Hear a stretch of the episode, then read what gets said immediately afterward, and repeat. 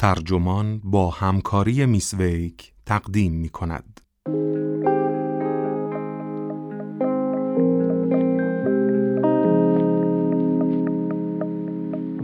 برای ازدواج در قرن بیست و یکم باید تصورات رمانتیک کمتری داشته باشیم.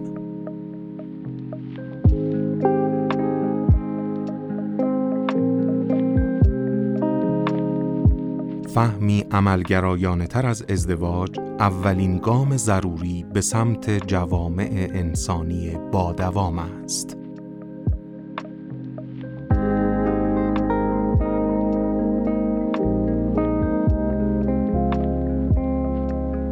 این تیتر یادداشتی است نوشته مری هرینگتون که در هجهاگ ریویو منتشر شده و وبسایت ترجمان آن را با ترجمه علی کریمی منتشر کرده است. من داد به داد مهر هستم.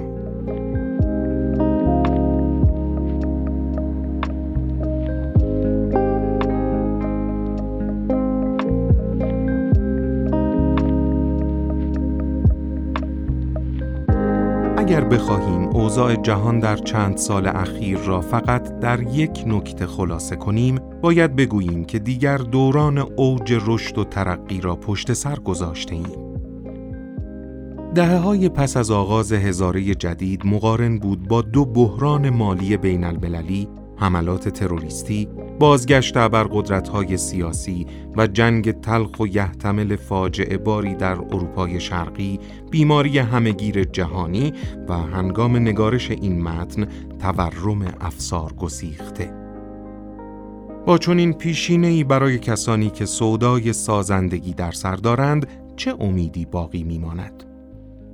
این سوالی مهم و فوری است چون ها یکی پس از دیگری از راه می رسند و هیچ نشانه ای از پایانشان به چشم نمی آید. و انگار قرار است زندگی همگان البته بجز اغنیا را پیوسته فقیرانه تر، بیرحمانه تر و ناپایدارتر سازند. و اگر سازندگی اساساً نیازمند خانواده است، خانواده نیازمند همبستگی میان جنسیت هاست. این همبستگی طی بخش عمده ای از فرهنگ و تاریخ بشری مترادف با ازدواج بوده است. اما معنای ازدواج طی زمان دستخوش تغییر بوده است.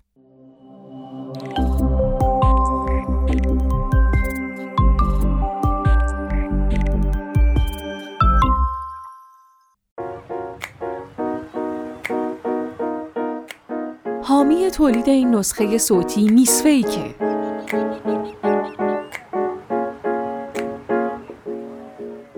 میسفیک یه برند دهان و دندانه که سالهاست در کشورمون تولید میشه و با کیفیت ترین خمیر دندان بازار ایرانه که با تنوع زیادی که محصولاتش داره به درد همه افراد خانواده با هر سنی می‌خوره.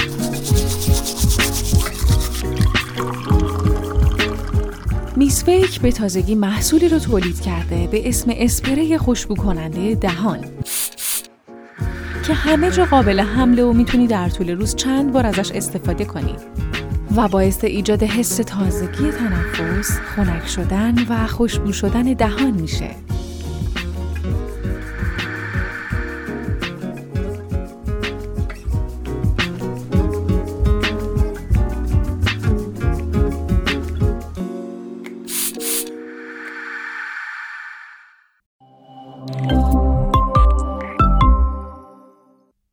من در جای دیگری هم گفتم که مفهوم زن زندگی که بیانی از ایده زن در پستوست و محافظ کاران وقتی درباره ازدواج سنتی حرف می‌زنند معمولا به آن ارجاع می‌دهند یکی از پیامدهای فرعی صنعتی شدن بود.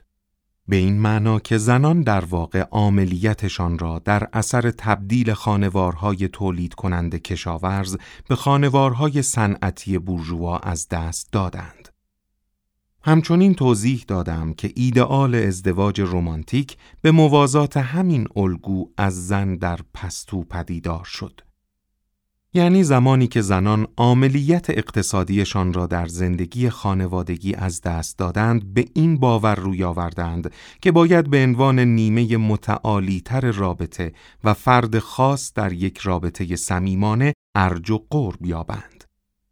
این دو عامل در کنار یکدیگر محور عشق بی حساب را پدید آوردند. وصلت عاشقانه ای که حالا دیگر نه بر ضرورتهای اقتصادی یا مبادلات معاملاتی بلکه بر مهر و علاقه رمانتیک دو جانبه میان افراد استوار بود. این سازوکار متناسب عصر صنعتی بود. اما در گذر زمان مسائل دوباره تغییر کرد. افزایش رفاه و نیز فراغتی که ظهور فناوری به همراه داشت ضرورت وفاداری زناشویی را از میان برداشت و حالا دیگر لازم نبود که زنان خودشان را از لحاظ جنسی صرفاً در اختیار مردانی بگذارند که اطمینان تمام و کمالی به آنان داشتند.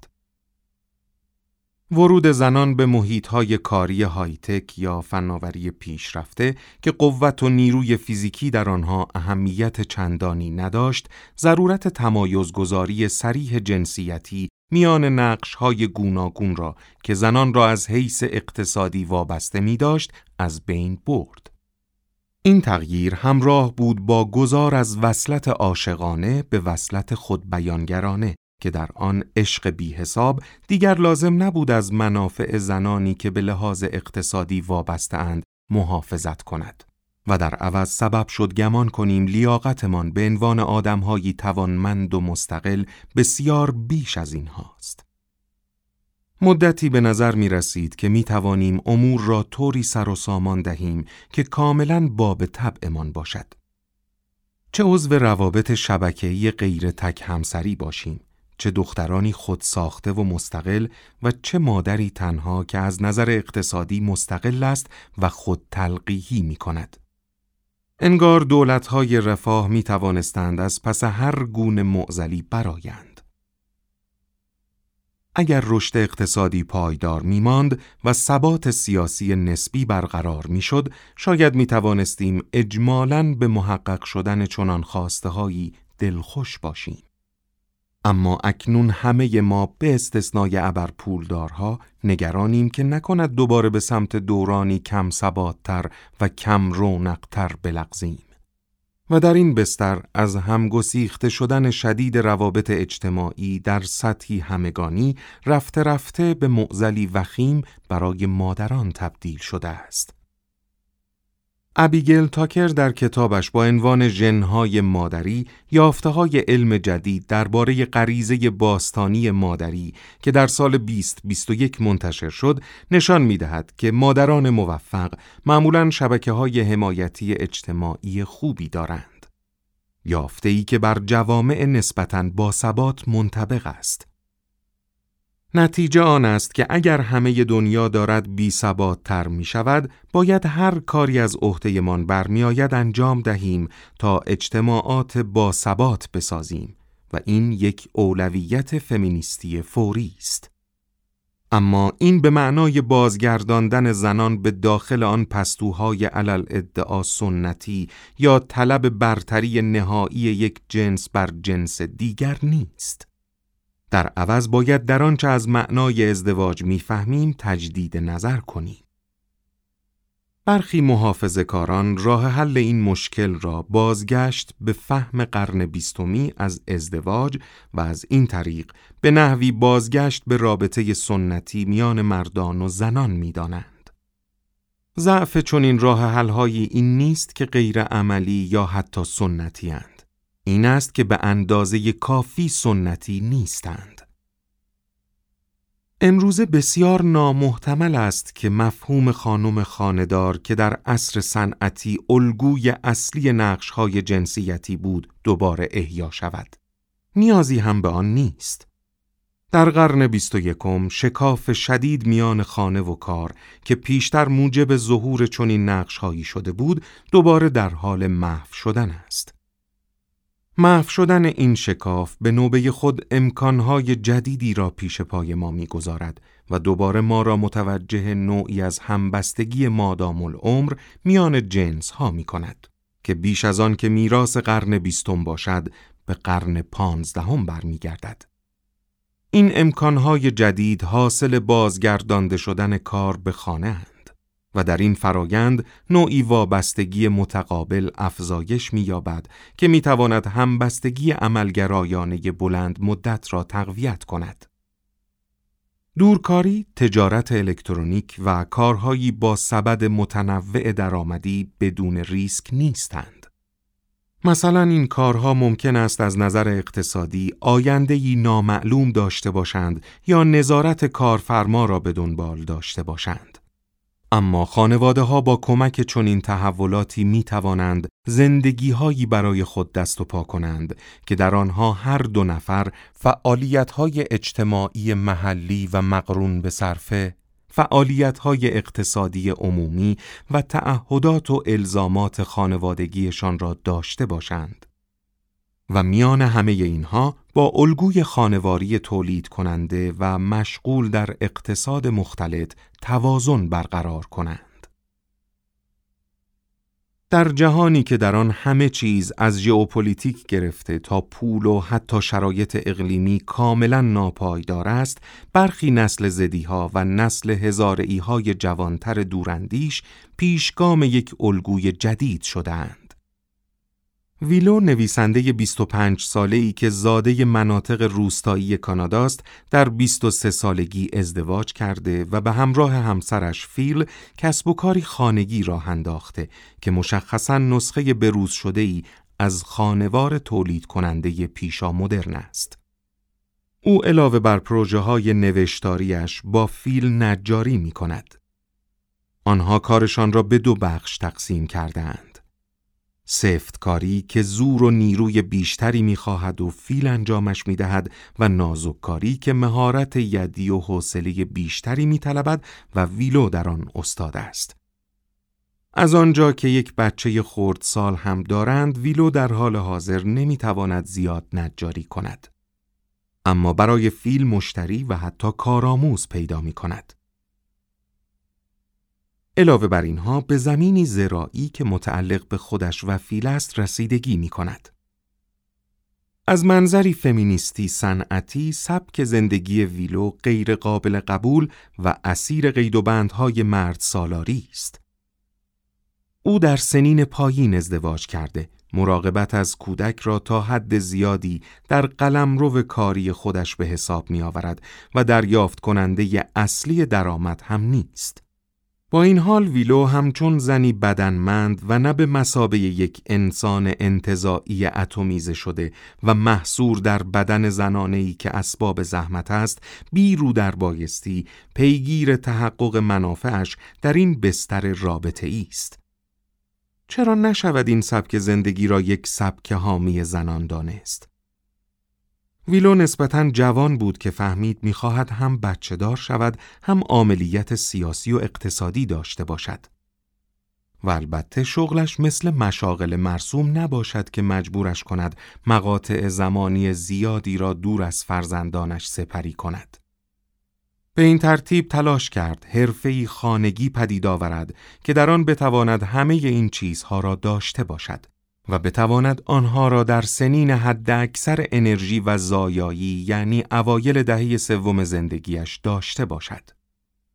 ویلو می‌گوید ازدواج کردن شالوده آن زندگی بود که می‌خواستم بنایش کنم.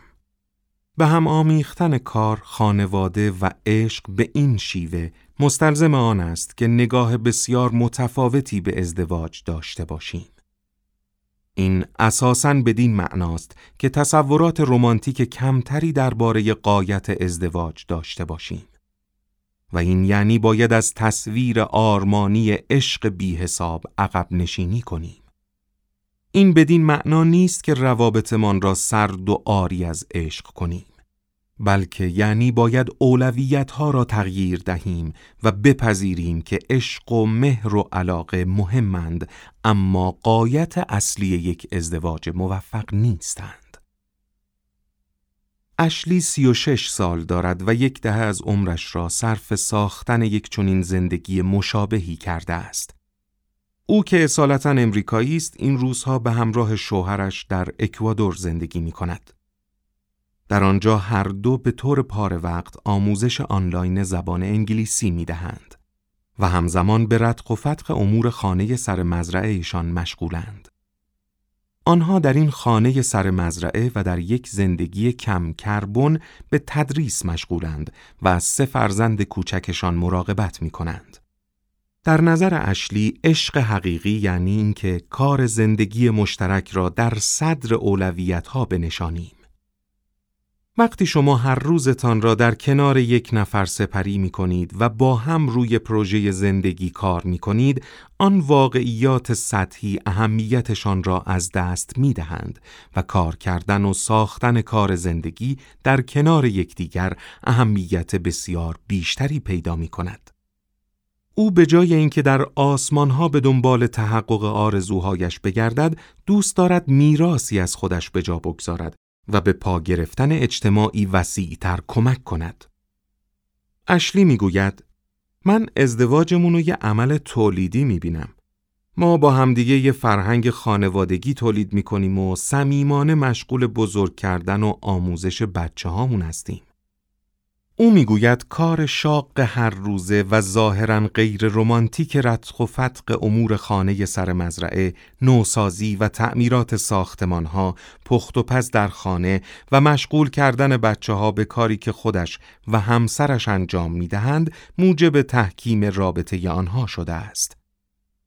در نظر او از غذا دقیقا کار یک نواخت و روزمره است که خلق معنا می کند.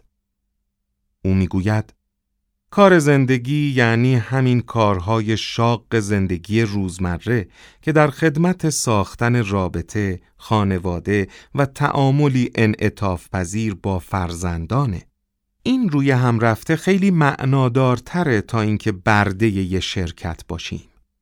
به بیان بهتر درست برخلاف ضرب المثل دوری و دوستی اشلی پی برده که نزدیکی و صمیمیت کار کردن هر روزه و 24 ساعته در کنار یکدیگر موجب می شود بهتر از پس دشواری ها بر بیاییم. او می‌گوید برون سپاری همه کارهای خانه به مددکار، نیروهای نظافتی و کارگران روزمزد ممکن است زندگی مشترک را کاملا به بستری برای مصرف متظاهرانه تبدیل کند. که این هم به نوبه خود موجب تضعیف رابطه در موقعیتهای چالشی می شود.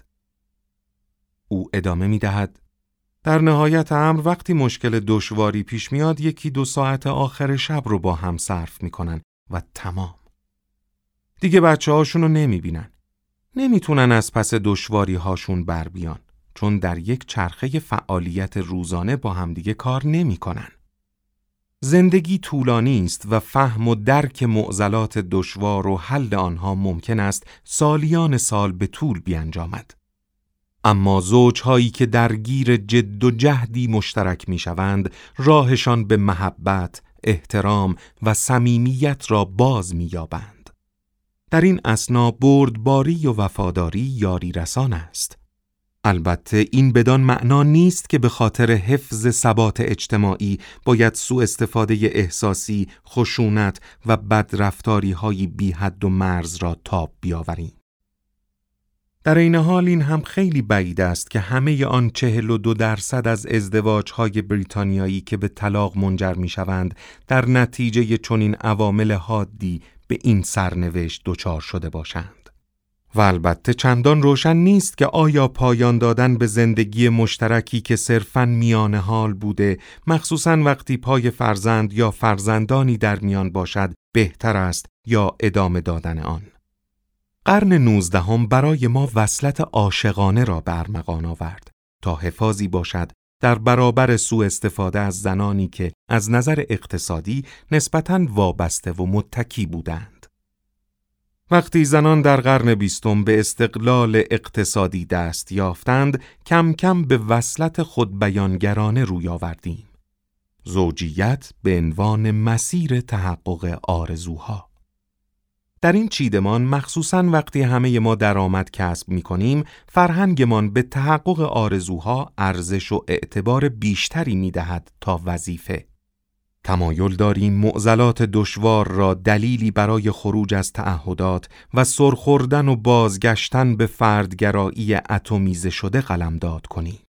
اما آن خانواده هایی که از عشق بی حساب دوری می کنند و به طب از آن فشار نفسگیر اقتصادی، فرهنگی و سیاسی بر اینکه اتم های یکه و تنها افتاده در بازار باشند رهایی می‌یابند می توانند نگاه رمانتیک درون نگرانهشان به ازدواج را با نگاهی جایگزین کنند که ارزش زیادی برای ثبات و الگوی خانواری تولید کننده به عنوان بنیانی برای زندگی اجتماعی قائل شوند. در مقام مبارزه با پس زمینه آشوب زدهی که هر روز هم بر آشوبهایش افزوده می شود، آنها درباره ازدواج در قرن بیست و یکم بازندیشی می کنند. تا سنگ بنای الگویی جدید یا در واقع قدیمی از کار خانگی پسا صنعتی را بگذارند. همبستگی پسا رومانتیکی که این مبارزه در راستای منافع بلند مدت هر دو جنس زن و مرد و فرزندانمان پدید می آورد مبنایی است برای امیدواری حقیقی. به بیان عملگرایانه خانوارهایی که مطابق این الگو شکل گرفته اند می توانند هم از نظر اقتصادی و هم از نظر اجتماعی و بر مبنای کار مشترک زندگی در کنار یکدیگر کار کنند. جان کار کشاورزی باشد چه صنعتگری چه دانش بنیان یا مخلوطی از همه اینها حداقلش این است که چون این خانوارهایی بدیلی معقول مفرح و رضایت بخش برای زیاده روی های بهرهکشانه، تخدیری، بدن زدایی شده و از نظر جنسی ولنگارانه محیط های کاری ابرمدرن در اختیار زنان می‌گذارند. در نگاهی وسیعتر فرارفتن از عشق بی حساب و حرکت به سمت فهمی عملگرایانه تر از ازدواج اولین گام ضروری به سمت جوامع انسانی با دوام است. این مقاله صوتی با همکاری میس ویک تقدیمتان شد.